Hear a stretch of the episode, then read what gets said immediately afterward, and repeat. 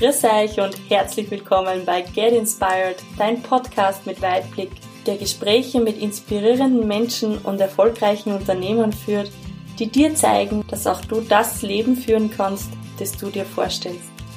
Mit Tools für mehr Klarheit und Fokus, das richtige Mindset und dein buntes und leichtes Leben mit Freude und Leidenschaft. Mein Name ist Ursula Helmel, ich bin diplomierte Mentaltrainerin, Speakerin und Coach und ich freue mich darauf, dich ein Stück weit des Weges in dein Wunschleben begleiten zu dürfen.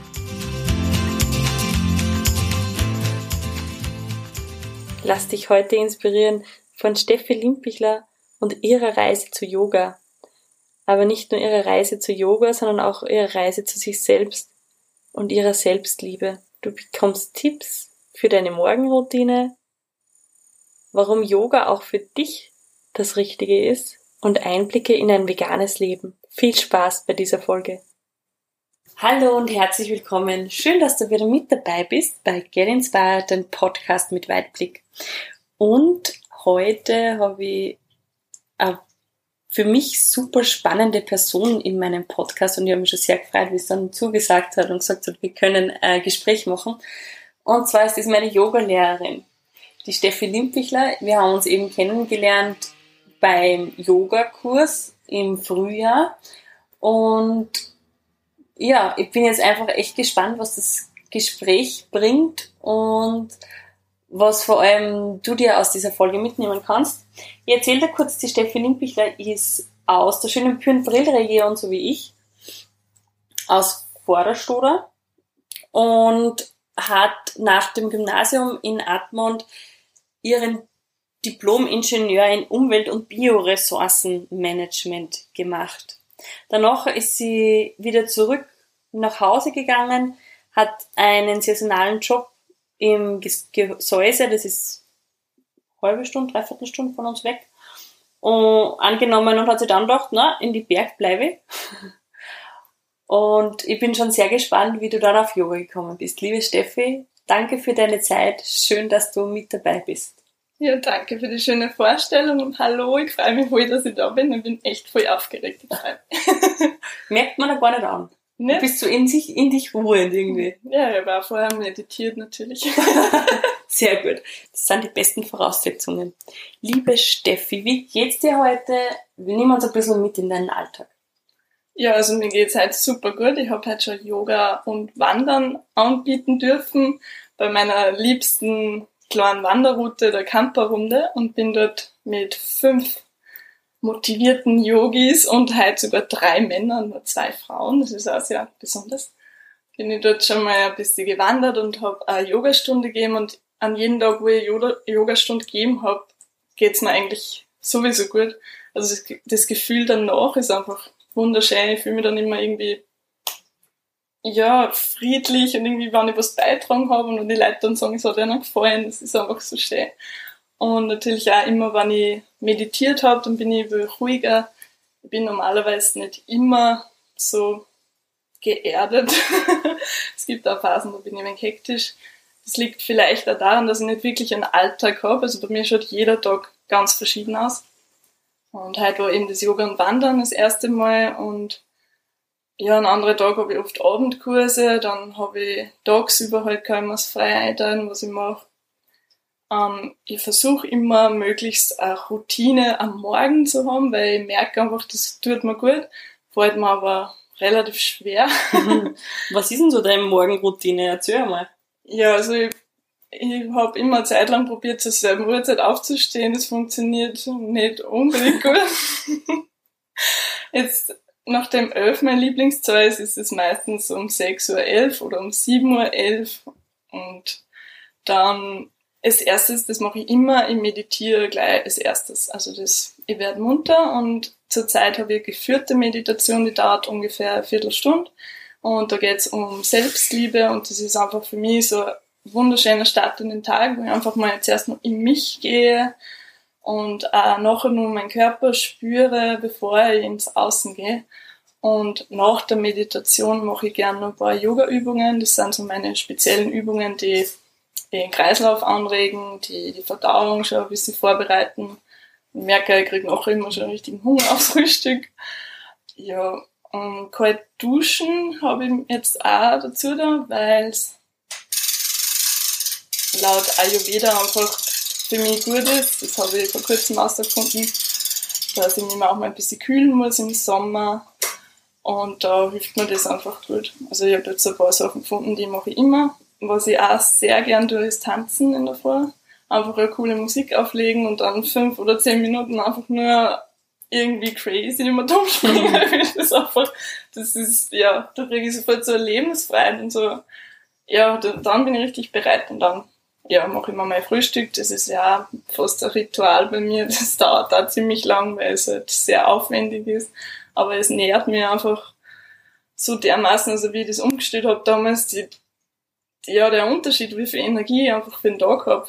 Und deswegen nehme ich mir echt gern eine Dreiviertelstunde Zeit für mein Frühstück, dass ich es mache, mit Liebe zubereite und dass es auch nachher möglichst langsam und genüsslich ist und dass es nicht irgendwie abschlingt. Wie lange dauert dann so eine Morgenroutine bei dir? Also ich stehe meistens eineinhalb bis zwei Stunden, bevor ich irgendeinen Termin habe oder zum Arbeiten anfangen will, auf. Also so eineinhalb, zwei Stunden.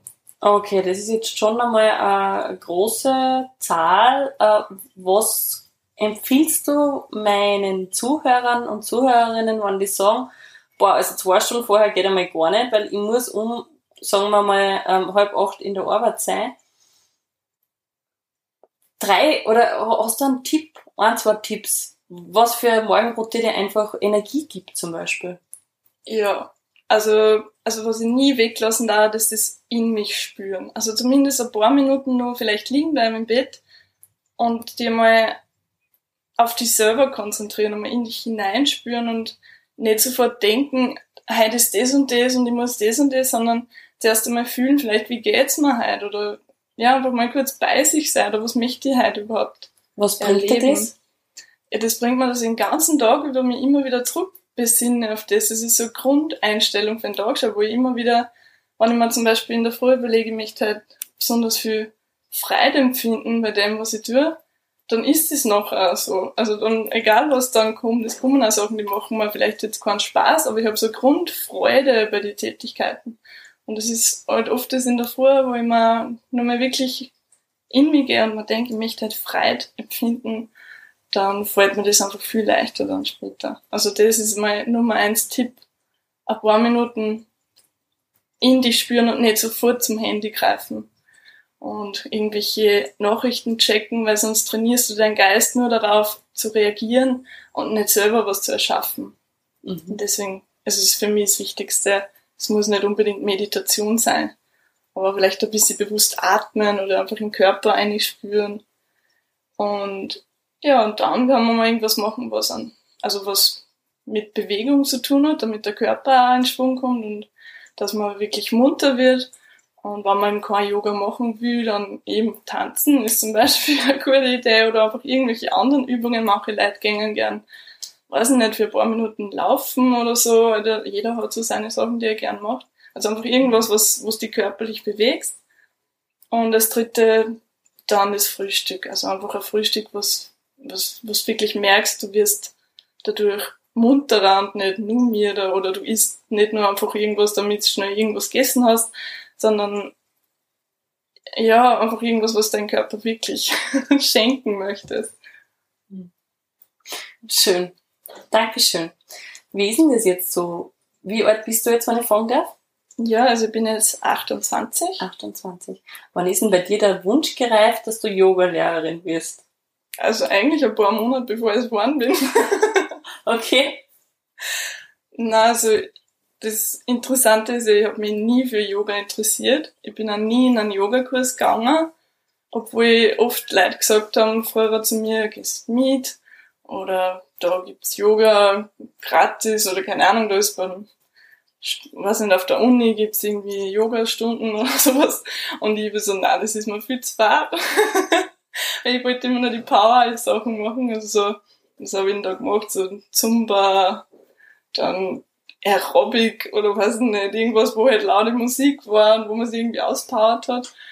Und das, was mir am nächsten nur zum Yoga gebracht hat, war vielleicht das Piloxing, weil da hat man dann schon ein bisschen mehr mit Atmen und irgendwie so, ja, so ähnliche Übungen gemacht, aber ich kann mich erinnern, dass ich immer, immer dachte, boah, ist mit Yoga, oh mein Gott, nein, das will ich überhaupt nicht.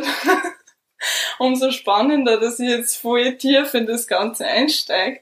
Aber der Wunsch, dass ich Yogalehrerin werde, ist eigentlich erst vor zwei Jahren entstanden. Also Yoga mache ich seit zweieinhalb Jahren. Ich habe aber damals nur so ein bisschen angefangen mit ein paar so Übungen, die ich in irgendeinem Heftel gesehen habe. Voll unromantisch. Do it yourself Yoga. ja, genau. Einfach da haben so ein paar Sachen ausprobiert. Dann bin ich auf Instagram gekommen und habe gesehen, da machen Leute voll coole Yoga-Posen. Die schaut auch immer so schön aus bei denen. Ja, Mit den tollen Hintergründen.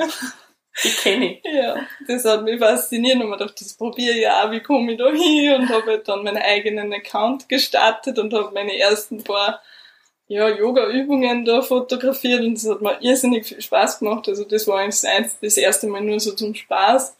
Und ich habe damals noch nicht richtig Yoga gemacht, sondern nur so Übungen ein bisschen nachgemacht. Ich habe mich noch nicht damit befasst, wie man da atmet oder was da eigentlich nur alles dahinter steckt.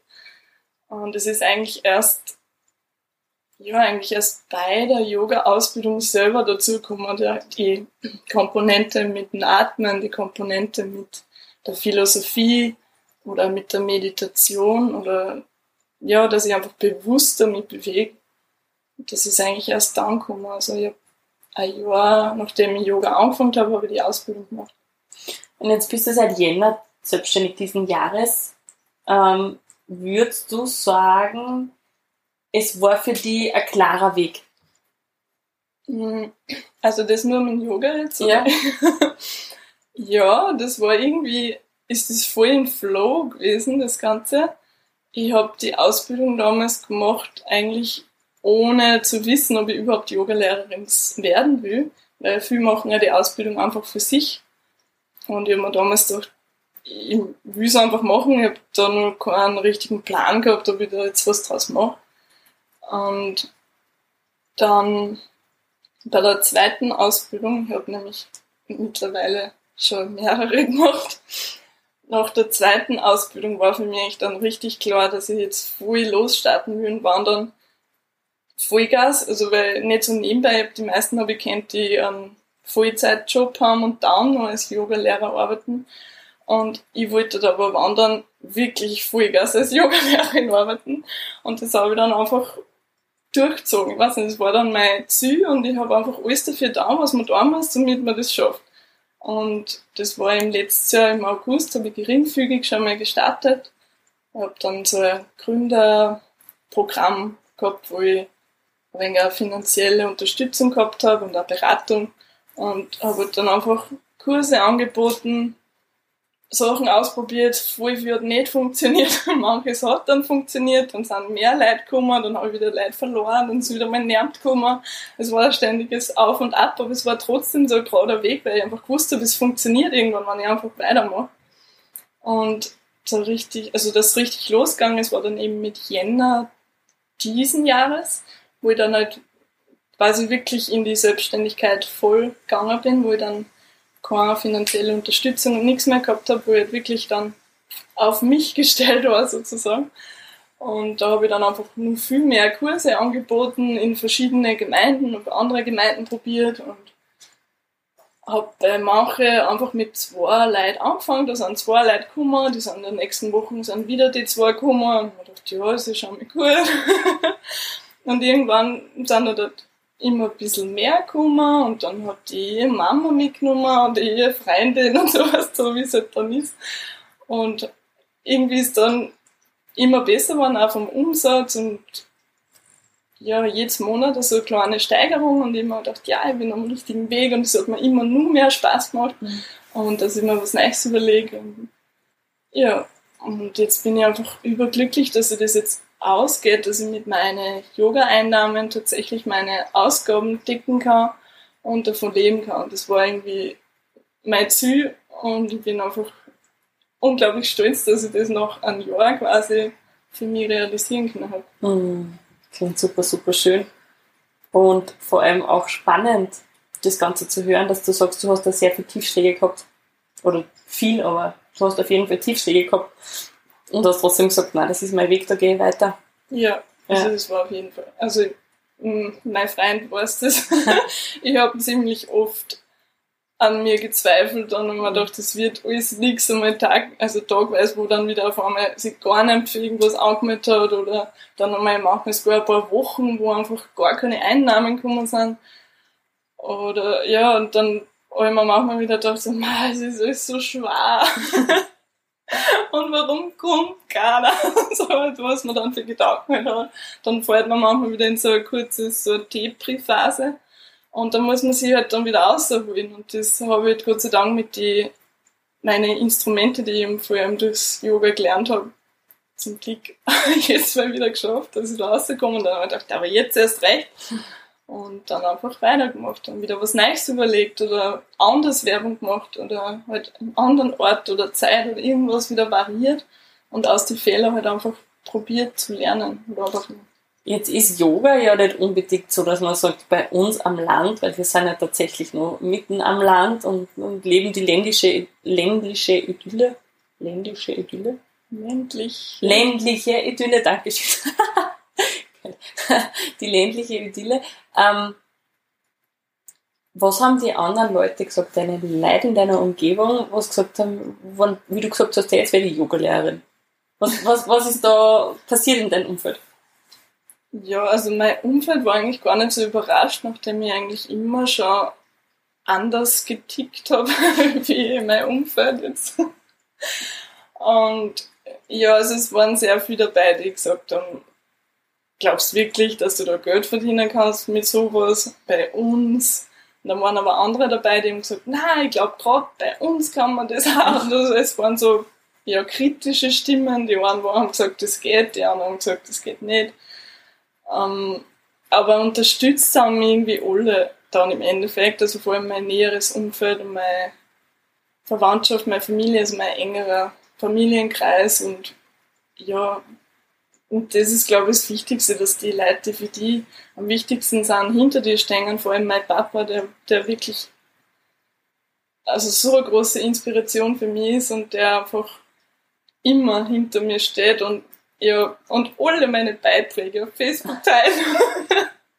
also einfach, ja, also es zählt, glaube ich, nur, dass du ein paar Leute hast, die wirklich hinter dir stehen und da helfen. Und dann ist es eigentlich egal, was die anderen sagen. Mal sicher waren da einige dabei, die gesagt haben, ja, jetzt wird's komplett verrückt und was weiß ich. Aber ja, ich habe mir da noch nie so viel Gedanken gemacht, über das, was andere denken. Ja. Mhm. Lass uns mal ein bisschen näher hinschauen. Ähm, weil du sagst, du warst schon immer ein bisschen anders. Wie hat denn deine, deine Kindheit ausgeschaut? Wie, wie ist denn gegangen, in Vorderstufe aufzuwachsen? Ja, also da fängt es eigentlich eh wirklich schon an mit der Andersartigkeit. Und zwar, ich bin ja in einem Hotelbetrieb aufgewachsen. Wir haben also ein kleines Almhotel Lindbichler in Vorderstuder und da bin ich eben aufgewachsen und es ist wunderschön dort und die Aussicht ist ein Traum. Also ich bin wirklich schon mit, also gesegnet gewesen von wunderschöner Natur. Und das habe ich auch voll ausgenutzt. Also ich bin als Kind die meiste Zeit allein im Wald unterwegs gewesen. ich bin oft stundenlang irgendwo auf einem, so einem Stein oder irgendwo gesessen im Wald und habe einfach nur beobachtet. Ich habe da sehr viele Tiere immer beobachten können, weil die haben mich gar nicht wahrgenommen, weil ich so ruhig war. Da sind immer Füchse vorbeikommen und Rehe und alles Mögliche. Und mir hat das einfach nur fasziniert, da dabei zu sein und das zu spüren und zu beobachten. Und das war eigentlich das, was, was ich am aller, allerliebsten gemacht habe. Dann habe ich mal Knochen gesammelt für Viecher oder so, was ich im Wald gefunden habe. So, habe da so eine Art Museum ähm, gemacht für mich. Da habe ich dann manchmal Leute hingebracht und habe dann meine Knochen gezeigt. Wow! Oder so Tiergebisse, wo man die Zähne auslagen. Ja, also darum deswegen anders. du hast andere Leute deine Tiergebisse gezeigt. ja, es klingt schräg, aber ich habe das wirklich gemacht. klingt ein bisschen schräg, ja, das stimmt. ja, also ich war die meiste Zeit war ich aber wirklich allein, weil meine Eltern haben halt nicht viel Zeit für mich gehabt natürlich. Es war im Sommer und Winter bei uns Hauptsaison, da hat es für uns geheißen, ja, Ruhe geben, nicht in die Küche gehen oder irgendwo im Weg stehen, sondern entweder vor dem Fernseher sitzen, war eine Option, die war aber für mich nicht, ja, nicht sehr ansprechend als Kind. Und deswegen bin ich halt einfach allein immer losgezogen. Manchmal habe ich auch mit anderen Gästekindern irgendwelche Sachen gemacht. Also das, es waren eigentlich immer voll viel Leute um mich herum. Und ich habe aber damals immer schon die, das Alleinsein sehr genossen. Mhm. Ich glaube, deswegen ist es jetzt so wertvoll für mich, dass ich Zeit für mich allein habe, mhm. weil ich es einfach sehr selten genießen können habe mhm. als Kind. Und immer alle Sachen teilen müssen habe, meine Spielsachen mit den anderen Gästekindern, mhm. die das oft dann nicht so behandelt haben wie ich. Mhm. Oder meine Tiere. Das ist das andere, wo ich auch sehr anders damals schon war. Äh, wir haben so Hasen und Meerschweindel immer gehabt zum Streicheln. Und ich habe die immer bis aufs Blut verteidigt, diese Tiere da, die waren mein Heiligtum. Und ich habe die geliebt. Immer wenn ein Gewitter gekommen ist, habe ich einen in den Stall ganz gemütlich hergekriegt und habe dann da reingesetzt, damit sie sich nicht fürchten. Und ich habe da als Kind wirklich so viel Getue mit den Viechern da gehabt. Und dann sind eben oft Gästekinder gekommen, die haben die dann ganz ja, grausam behandelt. Mhm. Und das ist mir richtig nahe gegangen. Also da, da habe ich echt voll gelitten. Und da habe ich dann sehr wenig Verständnis auch gekriegt, wenn ich dann zum Beispiel zu meinen Eltern gekommen bin und gesagt habe, na, wir müssen die Viecher doch retten oder so, die, die tun einer weh. Und sie haben halt gesagt, na, aber das, die Viecher haben wir ja, damit die, die Kinder was zum Streicheln haben und ich habe das einfach nicht verstanden. Und da mhm. war ich dann voll allein mit meiner Meinung und dann habe ich einfach den Käfig mit irgendwelchen Käden zugehängt und habe irgendwelche Sachen gesagt, ja, ich habe einfach probiert, diese Tiere da zu retten. Ja, und da, das war eigentlich das Erste, wo ich im Nachhinein mir denke, da habe ich schon auf meine Intuition gehorcht und mein inneres Gefühl, obwohl alle anderen gesagt haben, es ist falsch, was ich mache. Mhm. Ich habe trotzdem voll dafür gekämpft und eben, ja, ich habe eben gesehen, die Viecher, die, die haben eine Seele, die haben einen Charakter, die, die wissen, was Leid ist und Freiheit und ja, die, die möchten auch leben und ihr Leben mhm. genießen. Und dass das andere Leute nicht gesehen haben, das hat mich damals so frustriert. Mhm. Und das habe ich einfach selber quasi probiert. Das ist sehr cool. Das heißt, du hast da schon im Kindesalter eigentlich diese, ähm, du hast ja Umwelt- und Bioressourcenmanagement studiert. Das heißt, du hast da auch schon für dich entdeckt, dass dir das wichtig ist und dass du da deinen Beitrag leisten möchtest. Ja, auf jeden Fall. Also wir haben es früher immer Miss Greenpeace genannt. Weil ich immer gesagt habe, fahrt weniger mit dem Auto. Isst nicht so viel Fleisch. Ich war dann als Jugendliche schon ein wenig nervig, klar. Aber ja, ich war immer schon, ich habe mich immer schon für Tierrechte eingesetzt und für die Umwelt. Und das ist nach wie vor so. Also, das ist mir einfach extrem wichtig. Mhm.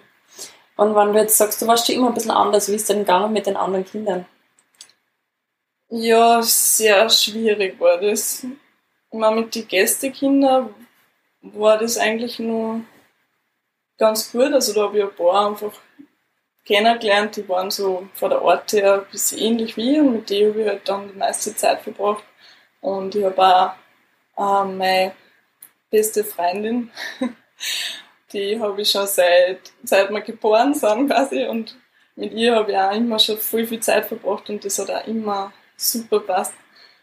Aber es war ja dann in der Schulzeit, habe ich schon Probleme gehabt mit anderen, weil ich sehr introvertiert war. Also bin ich nach wie vor, aber man merkt es glaube ich nicht mehr so sehr. und ich war halt immer sehr, sehr schüchtern. Also ich habe mich kaum irgendwas sagen traut, vor allem auch ich weiß nicht, das Kind noch mehr, aber dann in der Schule irgendwie gar nicht mehr. Also dann habe ich echt sehr, sehr wenig geredet. Ich habe nie meine eigene Meinung gesagt, weil ich immer Angst gehabt habe, was die anderen dann denken von mir. Und bin dann eigentlich eher immer bei den Außenseitern so dabei gewesen. Ich war nicht bei den Beliebten. Ja, also meine Schulzeit ist habe jetzt nicht so gute Erinnerungen. Ich war zwar eine gute Schülerin, also ich habe sehr, sehr viel gelernt. Ja, gute Noten gehabt, aber ich war nicht glücklich. So mhm. das kann ich klar sagen. Mhm. Das heißt, die Schule war eher so Zwang und Gefängnis, kann man sagen.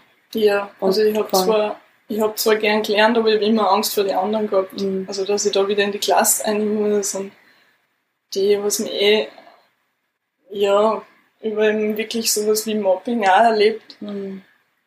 Und das war nicht im Gymnasium, sondern ich wollte dort eigentlich nach der Unterstufe im Gymnasium auf die Tourismusschule wechseln. Mhm. Und war dann auch ein paar Monate dort und da bin ich aber so extrem ja, eben gemobbt worden, manchmal sogar körperlich angegriffen worden, dass es einfach nicht ausgehalten aber meine Mama hat dann gesagt, das geht so nicht mhm. und hat mich wieder zurück ins Gym mhm. quasi manövriert. Das ist zum Glück gegangen, weil ich so gute Schülerin war. Jetzt haben die Lehrer gesagt, ich kann das nachholen und bin dann einfach wieder quasi in die Klasse reingekommen, wo ich eh vorher war, nur halt dann in der Oberstufe und habe dann dort maturiert. Und das ist aber besser gegangen dann? Das ist auf jeden Fall besser gegangen, ja. ja. Das heißt, du hast dir aber nicht gewehrt gegen diese Angriffe, sondern hast es über dich ergehen lassen. Ja, genau. Mhm. Okay. Wie ist dann weitergegangen?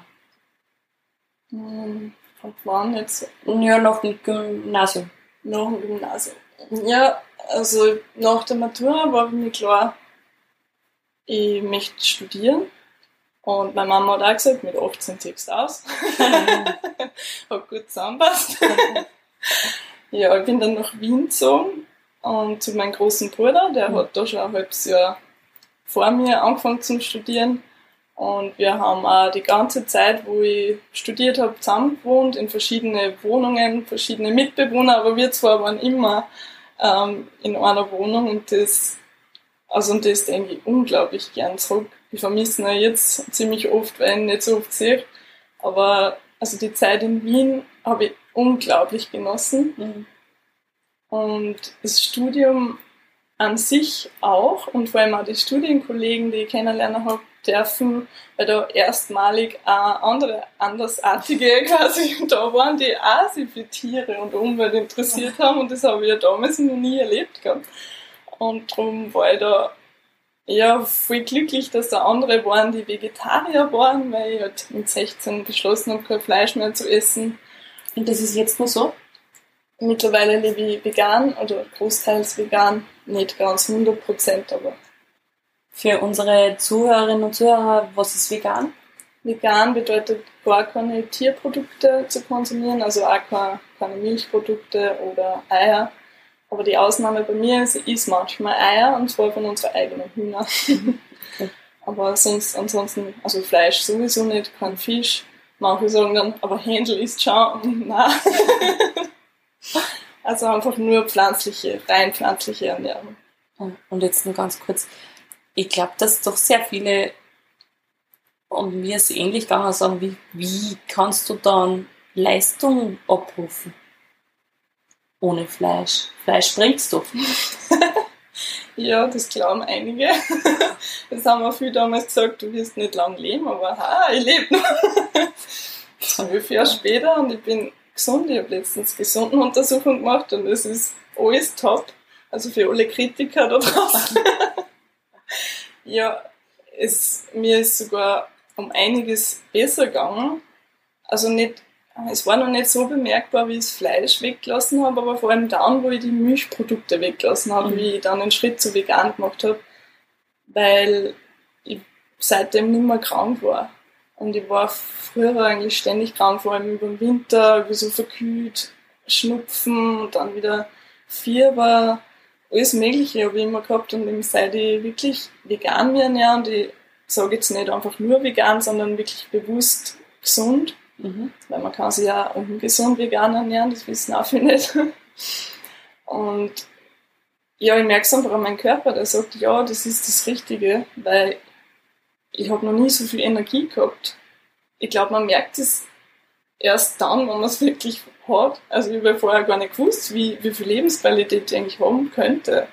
wie ich mich nur so falsch ernährt habe oder halt noch nicht dementsprechend, was mein Körper gut tut. Und wenn man dann aber das einmal ausprobiert und ein paar Monate dabei bleibt und man merkt auf einmal die ganzen positiven Auswirkungen, dann will man auch gar nicht mehr zurück, weil viele sagen so, ah, du verzichtest ja auf so viel. Aber nein, ich, ich verzichte nicht eigentlich. Da ich verzichten, wenn ich jetzt wieder anfange, da Milchprodukte zu essen, weil dann verzichte ich auf meine Lebensqualität und auf meine mhm. Energie. Und wie funktioniert das mit dem Kochen? Ist dein Partner auch vegan? Nein, er ist nicht vegan, aber er ist sehr aufgeschlossen und ernährt sich auch oft einmal mit mir gemeinsam vegan, aber dann isst er halt wieder mal Fisch oder Fleisch. Also das ist überhaupt kein Problem. Das Coole an ihm ist, er kocht voll gut und er kocht auch sehr gut vegane Sachen. Und ja, und sonst koche ich halt auch vegan und er, wie gesagt, er isst das ja auch einfach, weil ihm tut es ja auch gut, das merkt er selber auch. Und ja, ich meine, ich bin jetzt nicht so großartige Köchin, also ich stehe nicht so gerne in der Küche, aber man kann auch sehr einfache Sachen vegan und gesund zubereiten. Aber jetzt muss ich nur mal blöd fragen. Wie ist das? Weil ich glaube, vegan ist doch äh, mit sehr vielen Vorteilen behaftet. Wie machst du das, wenn es einmal essen geht? Im Gasthaus? Ja, mittlerweile ist es eigentlich sogar bei uns schon relativ normal. Also, dass man sagt, man ist vegan, weil sehr viele Urlaubsgäste ja zu uns kommen und da doch immer mehr Veganer dabei sind. Und jetzt frage ich halt einfach, ob sie mal irgendwas Veganes zubereiten könnten. Und dann fällt ihnen meistens selber was ein. Und sie machen mir dann halt einfach irgendwas. Ich bin dann voll aufgeschlossen und lass mich überraschen, was machen. Aber das ist eigentlich wird es immer weniger ein Problem. Mhm. Es war früher sogar schlimmer, wo ich nur vegetarisch quasi geworden bin. Da war das Ganze nur viel schwieriger, weil da hat es nur Kasspatzen oder gebackenen Emmentaler oder so gegeben. Und ich wollte da einfach nicht jeden Tag oder halt Ja. ja. Nein, aber jetzt heutzutage ist das zum Glück bei den Gasthäusern bei den meisten auch schon. Also dass er zumindest ein Gericht einfällt, was machen können.